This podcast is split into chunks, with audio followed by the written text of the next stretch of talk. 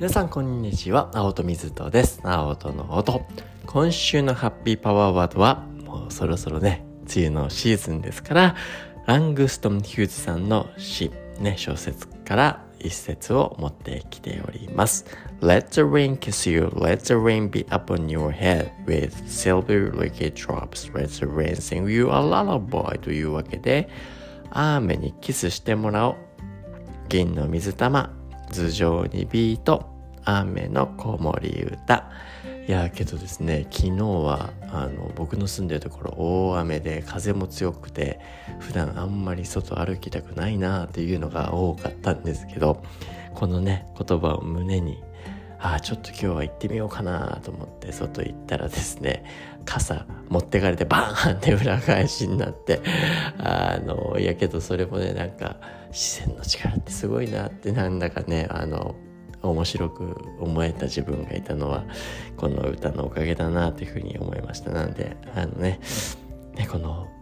雨のシーズンちょっと憂鬱だなって思っちゃうこともあるかもしれないですけど雨を楽しめたらねますますハッピーだなと僕自身昨日感じさせていただいた皆様一緒に雨楽しんでいきましょうというわけではい。今週の火曜日ね、雑学デーというわけで、普段はですね、まあ僕が普段読んでる、読みたいと思って読んでる本であったりだとか、あるいは、あの、まあよくね、毎月ね、あの、頼んでいるナッショジオさんとかニュートンさんとかそこからお話しさせていただくんですけど、なんかふと気づいたんですよね。この雑学。えー、なんだかね僕が読みたいって思っているちょっとね歴史上の人物の本であったりとかやっぱニュートンさんであったりだとかナッシュ・ジョーズなんとなくテーマがちょっとずつかぶってくるみたいなね。あのことがあって、まあ、雑学の枠も雑学なんだけど型が出てくるみたいなねことがありですね。もうちょっと違う方面にも行きたいなとふと思いですね。あのまあ先ほどのハッピーパワーワードじゃないですけど。いやなんかそのね、季節季節だったり時期時期をねあの楽しめるようなハッピーになれるような雑学ないかなみたいなね視点でちょっと新しい学びをしたくなったっていうのがあってですね。あのこれからもね今まで通り自分自身の,、ね、あの知りたいって思う雑学をご紹介することもありますが、うん、僕自身がこのね例えば梅雨を楽しめるための雑学みたいなのですね昨日 黙々とちょっとワクワクあの調べてニヤニヤっとしてたんで皆さんにそれを共有させていただけたらなというふうに思います。まあねあの単純ですよ。梅雨といえば何でしょうかって話ですね。梅雨といえば何を連想されますかね。ハッピーになるもの。いや僕はまあやっぱり単純ですからアジサイ。ね、アジサイを思い浮かんでですね、アジサイってね、綺麗だなと思ってて、で、あの、いや、なんか漢字僕苦手なんですけど、紫のね、日の花って書いて、いや、か、かわいいな、かっこいいなって思ってですね、紫な感じで、確かにね、な、なんか、日、太陽なんだみたいな、あの、どこ撮ってんだろうなって、あの、花びらが、ね、あの、あって、そこのこと言ってんのか、ねそれともね紫色の、ね、全体で太陽のように見える。まあ確かにそうかもしれない。なんかそれだけね楽しく見えて。でちょっと調べてたら面白いですよね。あのなんていうの、アジサイって真ん中にちょぼちょぼちょぼちょぼちっちゃい点々点みたいなのがあって、あの、実はそこがメインのなんか花みたいですよね。なんか実際にパーって広く広がってる部分。まああれも装飾花っていうらしいんですけどあのそこの部分はなんかほんと飾りみたいな感じで本質的な花その内側にあるところでちょちょぼちょぼちょぼちょてんてんてんてんみたいになってるパッと見なってるところが成績な花正式な花の部分っていうふうに言われてああそうなんやみたいなね。あの思ってで調べてるとアジサイってやっぱりもともと日本のものだったらしいですね。けどそれがあの海外にも出てってっていう形でまあね何の話してんだっていう話ですけど今日はね梅雨を楽しむと あの味さえ見るたびにおこんなことがあったのかと楽しむために あのお話ししちゃってんですけどあので海外に広まったのはシーボルトさんっていう方が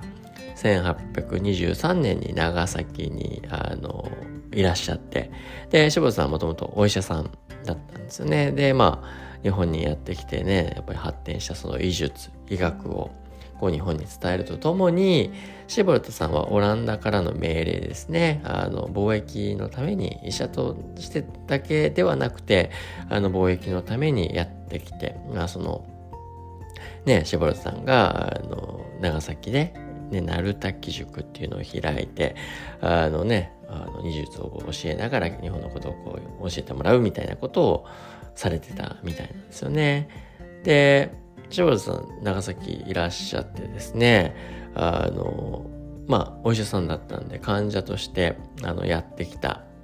あの、遊女がいらっしゃったんですよね。で、その方を楠本滝さんって、あの、言うんですけど、まあ、その遊女の、遊女の楠本滝さん、もうシーボルさんは熱烈に一目惚れをしてですね、あの、猫長崎いらっしゃってる間に結婚なされて、で、子供もね、あの、授かるっていうね、あの、ハッピーハッピーな感じだったんですけど、ただ、えっ、ー、と、シェボルさんがいらっしゃって多分3、4年とかでしたかな。ちょっと細かいあの歴史の年数を忘れちゃいましたけど、シーボルト事件っていうのがですね、勃発するんですね。あの、ショーさんね、そう、貿易のためでもあるからいろいろこう、あの、なかなか普段は医者として活動していて、ね、与えられた土地から当時の日本は出ちゃいけないっていうことだったんで、あの、あんまりね、いろんなところに出るってことはなかったんですけど、一回、一回ですね、あの、この幕府の方々とお話しするみたいな形でいろいろ出ている時にいろいろ、まあ、調べてですね、まあ、あの、日本地図であったりだとか、なんか将軍家の家紋付きの着物みたいなのとかってね、あの、外の門外不出みたいな感じだったんですけど、そういうのを、あの、持ってっちゃうみたいで、あの、それが判明して、シボルトさんはですね、なんと国外追放、あの、されてしまうんですよね。いやいやいやいや、滝さんと結ばれて子供さんもいらっしゃるのに、えー、国外追放って思ったんですけど、なっちゃって。で、まあ、ただ、まあ、柴田さんは、まあ、国のね、オランダ命令でいらっしゃって、まあ、泣く泣くです、泣く泣く、やっぱり、ね、国に、自分の国に戻って、で、まあ、そちらで、ね、学んできた、あの、お医者さんでしたから、いろいろ調べてた動植物、日本というね、あの、本を、動植物について書かれた本を、あの、国に戻ってから出されたみたいです。で、あの、その後ですね、けど帰国して、ね、あの、けど、妻子は日本ですから、やっぱりね、あの、ね、心を焦がれてね、会いたくてしょうがないわけですよね。だから、お手紙なんかをこう綴ってですね、滝さんに向けてこう出すわけですね。ね、愛は変わらないとね、あの、かっこいいですね。愛は変わらないからなって言ってこう、お手紙を出すんですね。いや、しかしですね、あの、お滝さん残されていてですね、やっぱり、周りの親戚からはもうね、あの、柴田さん帰ってこれないよっていう子たちで、あの、うん、諦めなさいじゃないけど、他の方とちゃんと、あの、嫁ぎなさいというふうに言われですね、お手紙の返信は、あの、シボルさんは愛は変わらないって言ってんですけど、滝さんは、こんなこと言うんですね。他の人と結婚するけれど、ね、私のこと忘れないで。いや、なかなか酷やな、というふうに思うんですけど、あの、まあまあ、けど、小滝さんもね、しぼさん愛していたんでしょうね。他の人と結婚するんですけど、私のことを忘れないでね、と。で、小滝さん自分の、あの、肖像を、あの、蓋に描かせた、ね、タバコ入れをそうやって、シボルさんに送り返したようで、まあ、なんだか、切ないですね。おたきさんもね、あの、シボルさん愛してたでしょうに、他のね、まただ家族のこと、家のことがあるから、他のね、ところに嫁いでいくっていうこともあるし、まあ、それを受け取った時のシボルさんの気持ち考えると、ああ、切ないなって気持ちにもなるんですね。けど、その後ですね、長崎、あの、シボルさん、長崎にいらっしゃる時に、あの、採取した、このね、空のような空色のアジサイ。ね、彼、学者でもありますから、なんと、まあね、西洋では今までなかったお花ですから、その図鑑に、こんな風に書いたんですね。ハイドランゼアオタクサ。アジサイのことをですね、あの、彼の現地の言葉、ハイドランゼアオタクサっていう風に名付けたみたい。で、このオタクサっていうのが、実は、楠本滝さん。彼の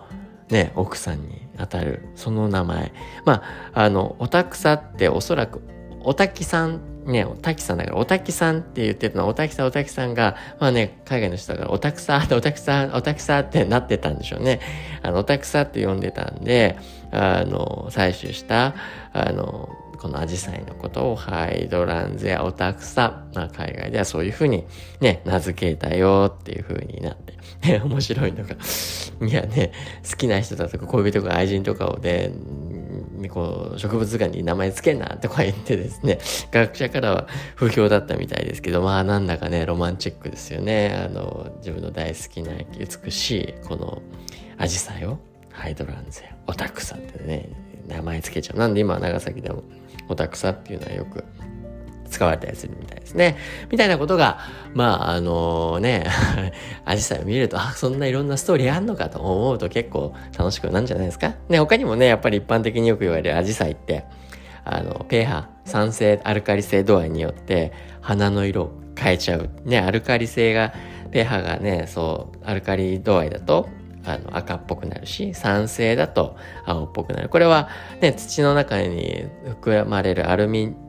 ニウムアルミですよね。アルミニウムがあのね土壌が酸性だとねこうアルミニウムがちょっとねイオンとして溶け出してってそれが根っこから吸収されて青くなっていくんですけどあのね土壌にこのアルミニウムが少ないと。ねあのあまあ、アルミニウムがあったとしても、酸性じゃないと、アルカリ寄りだと、あのこのアルミニウムがイオンとして溶け出さないので、あのこう根から吸収されない。ね、そうすると、あの、アルカリ性になってって赤っぽくね、アルカリの土壌においては赤っぽい花が咲くんだよ、みたいなね。いや、面白いですね。このね、住んでる土地、あの、土壌によって色を変えちゃうみたいなのもね、あの、素敵やなと。そうしたら、あの、花言葉ってどういう意味があるんだなんかポジティブなもんいっぱいあるんですけど、もともとは、あの、こうね、いろんな色になるから、浮気とか、なんかそういう、